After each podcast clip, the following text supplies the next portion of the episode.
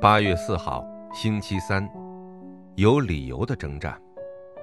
民数记三十一章一到十二节，将所掳的人、所夺的牲畜、财物都带到摩押平原，在约旦河边与耶利哥相对的营盘，交给摩西和祭司以利亚撒，并以色列的会众。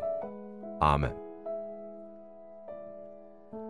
撒旦欺骗人类，使人不相信神，最终让人走向灭亡。但是我们却有完全得胜的方法，那就是属灵的征战。神呼召我们为基督的大使，对我们说要进行有理由的征战。那么，是让我们怎么去做呢？一，拿着圣所圣墓中的证据去征战。神吩咐说。要拿着圣所和圣墓的证据去征战。约基别、摩西、叶特罗之所以能战胜艰难的旷野生活，是因为他们通过以圣墓和圣所为中心的生活，享受了宝座的祝福。神也说，要和陷入偶像和淫乱的现场征战，因为这会成为医治的开始，同时也会成为救活世界二百三十七个国家的道路。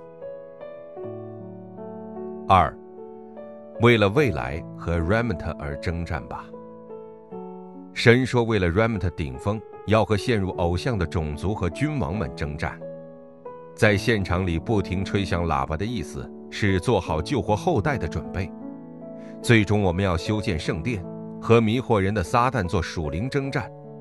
圣墓和圣殿运动，乃是解决已经根深蒂固的黑暗和灾殃的唯一方法。我们是打那已经得胜之仗的人。当我们享受身份和权柄的时候，天上的军队会被动员。